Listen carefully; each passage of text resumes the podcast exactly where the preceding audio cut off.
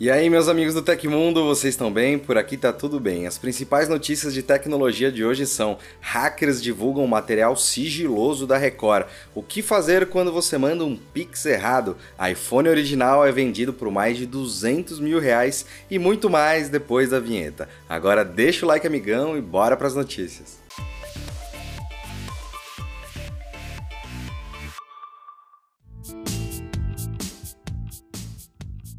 Após completar uma semana, o ataque hacker aos sistemas da Record TV começa a mostrar detalhes do estrago que foi feito. Em uma tentativa de desmoralizar a vítima, o grupo de ransomware Black Cat colocou a emissora paulista na primeira página do seu blog no domingo. Cumprindo sua ameaça de vazar documentos sigilosos da emissora e de seus funcionários, o grupo criminoso, também chamado pelo FBI de Noberus e Alphavi, mostrou planilhas digitalizadas com detalhes das despesas do grupo Record, documentos com receitas de publicidade do governo federal e até mesmo correspondências do departamento jurídico da empresa. Além dos oito arquivos confidenciais vazados com a promessa de que outros virão em breve, os cybercriminosos criminosos mostraram um facsímile do passaporte da apresentadora do programa Hoje em Dia, Ana Hickman. A divulgação dos dados da emissora do bispo evangélico Edir Macedo ocorreu um dia após o vencimento do ultimato dado pelos hackers para pagamento do resgate, que era às 13 horas e 50 minutos de sábado.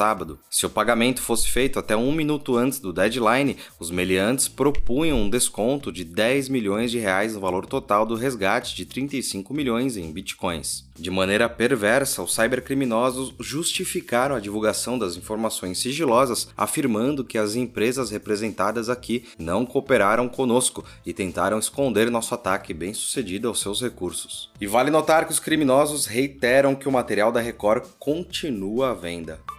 O Pix é um sistema de pagamentos instantâneos lançado pelo Banco Central do Brasil em novembro de 2020. Ele faz parte de um projeto ainda mais amplo chamado de Open Banking, que visa facilitar as transações e modernizar o sistema financeiro brasileiro. Mas muita gente ainda tem medo de fazer transações deste modo. Dentre as principais questões estão: o que acontece se você fizer um Pix errado? Há como reverter a operação? Explicamos o que deve ser feito nestes casos. Infelizmente, por conta de seu caráter instantâneo, depois que um Pix é realizado, ele não pode ser cancelado. A única opção é que a pessoa que recebeu o dinheiro use a funcionalidade devolver valor. Vale lembrar que a tecnologia é planejada para garantir o máximo de segurança antes de a transação ser finalizada. Por isso, quando você coloca uma chave, ela confirma o nome da pessoa para quem aquela chave está cadastrada. Por isso, a orientação aqui é prestar bastante atenção antes de confirmar a operação. A digitação de um número errado em uma chave com celular, por exemplo, pode acionar o Pix de outra pessoa. Mas lembre-se que é possível verificar este dado antes de fazer o pagamento. Se você fez um Pix em valor errado para uma pessoa que você conhece, é relativamente fácil resolver a situação. O que você deve fazer é contatar a pessoa e pedir que ela cancele o Pix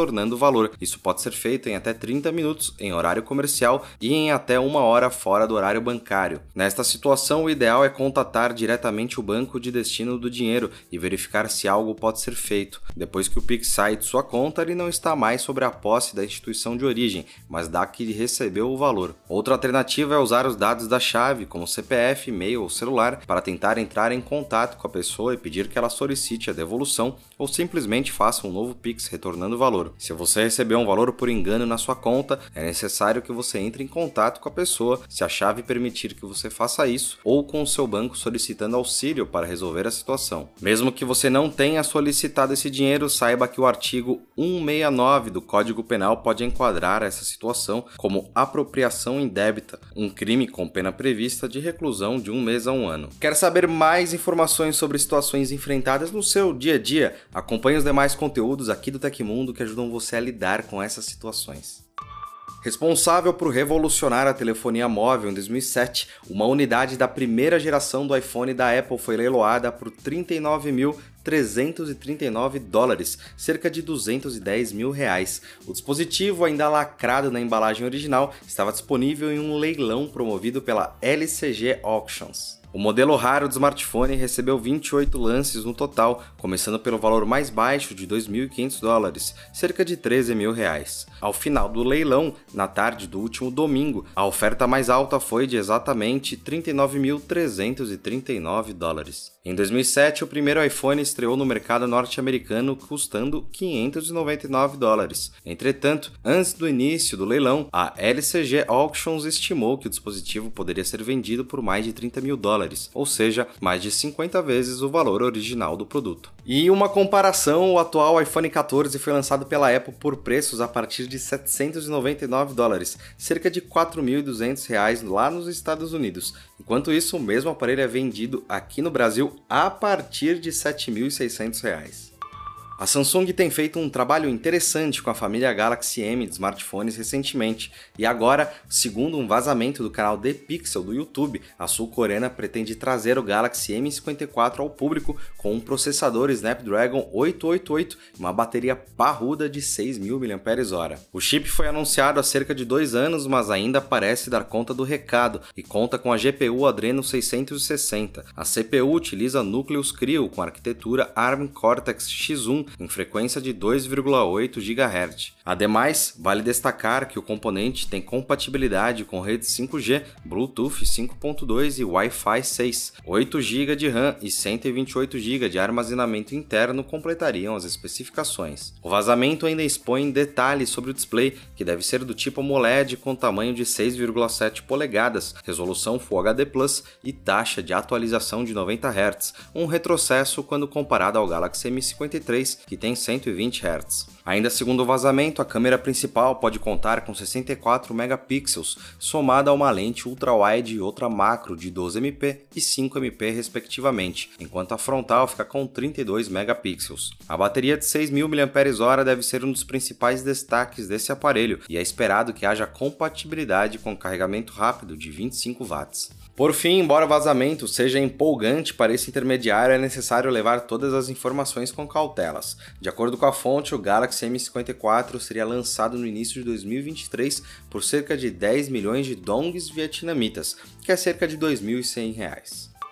Você sabia que o Tecmundo te entrega uma porrada de cursos e não são só cursos, mas também cupons e descontos exclusivos. É o nosso clube de benefícios que está de cara nova e você pode conhecer o TecMe checando os links aqui embaixo. Vem trocar uma ideia com a gente.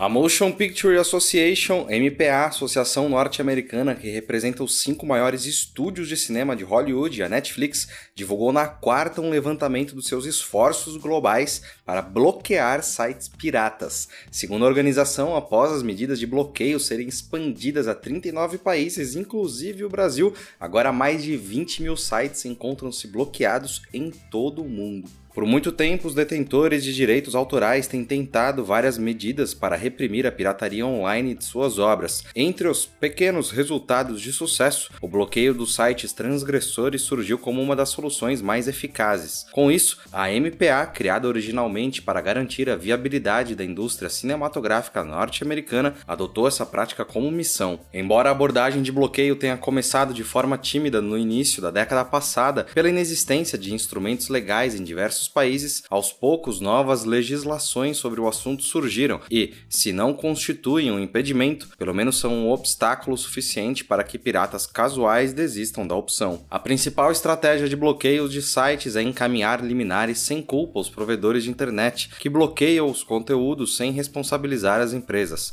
Em alguns países, há também um bloqueio de sites determinado por processo administrativo, sem trânsito em um tribunal. De acordo com a vice-presidente sênior da MPA, Karim Temple, em um painel recente online de 4 mil sites bloqueados em 31 países há 3 anos, os números saltaram para os atuais 20 mil sites bloqueados em 39 países, em um esforço que envolveu mais de 75 mil nomes de domínio.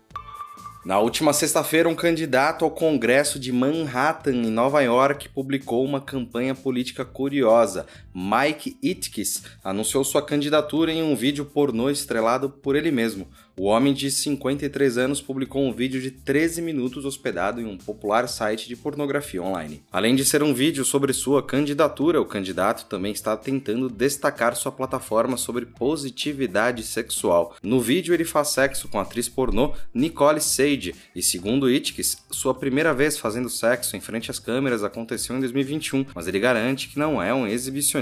O candidato disse o seguinte sobre a publicação do vídeo: Se eu apenas falasse sobre isso, não demonstraria meu compromisso com a questão, e o fato de eu realmente ter feito isso foi uma grande experiência de aprendizado e realmente influenciou itens na minha plataforma. Sou muito introvertido, sou uma espécie de nerd que não gosta de ser o centro das atenções. Além disso, o democrata também defende que os homens não devem ser obrigados a sustentar filhos biológicos sem acordo prévio. Apesar das suas atitudes, tudo indica que o deputado Jerry Nadler será o vencedor no 12º Distrito Congressional de Manhattan.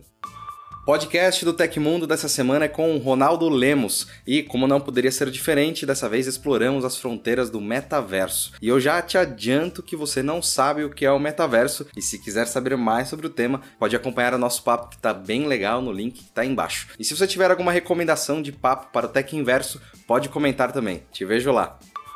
E aconteceu na história da tecnologia. Em 17 de outubro de 1990, Colin Needham, um fã de cinema inglês, lançou o Rec.arts.movies Database, que mais tarde seria conhecido como Internet Movie Database ou IMDb. Engenheiro que trabalhava para HP na época, em 96 Needham deixou o emprego para trabalhar no IMDb em tempo integral. O IMDb hoje é um dos sites mais visitados da internet e foi adquirido pela Amazon em 98. Needham ainda é o gerente geral do IMDb MDB até hoje.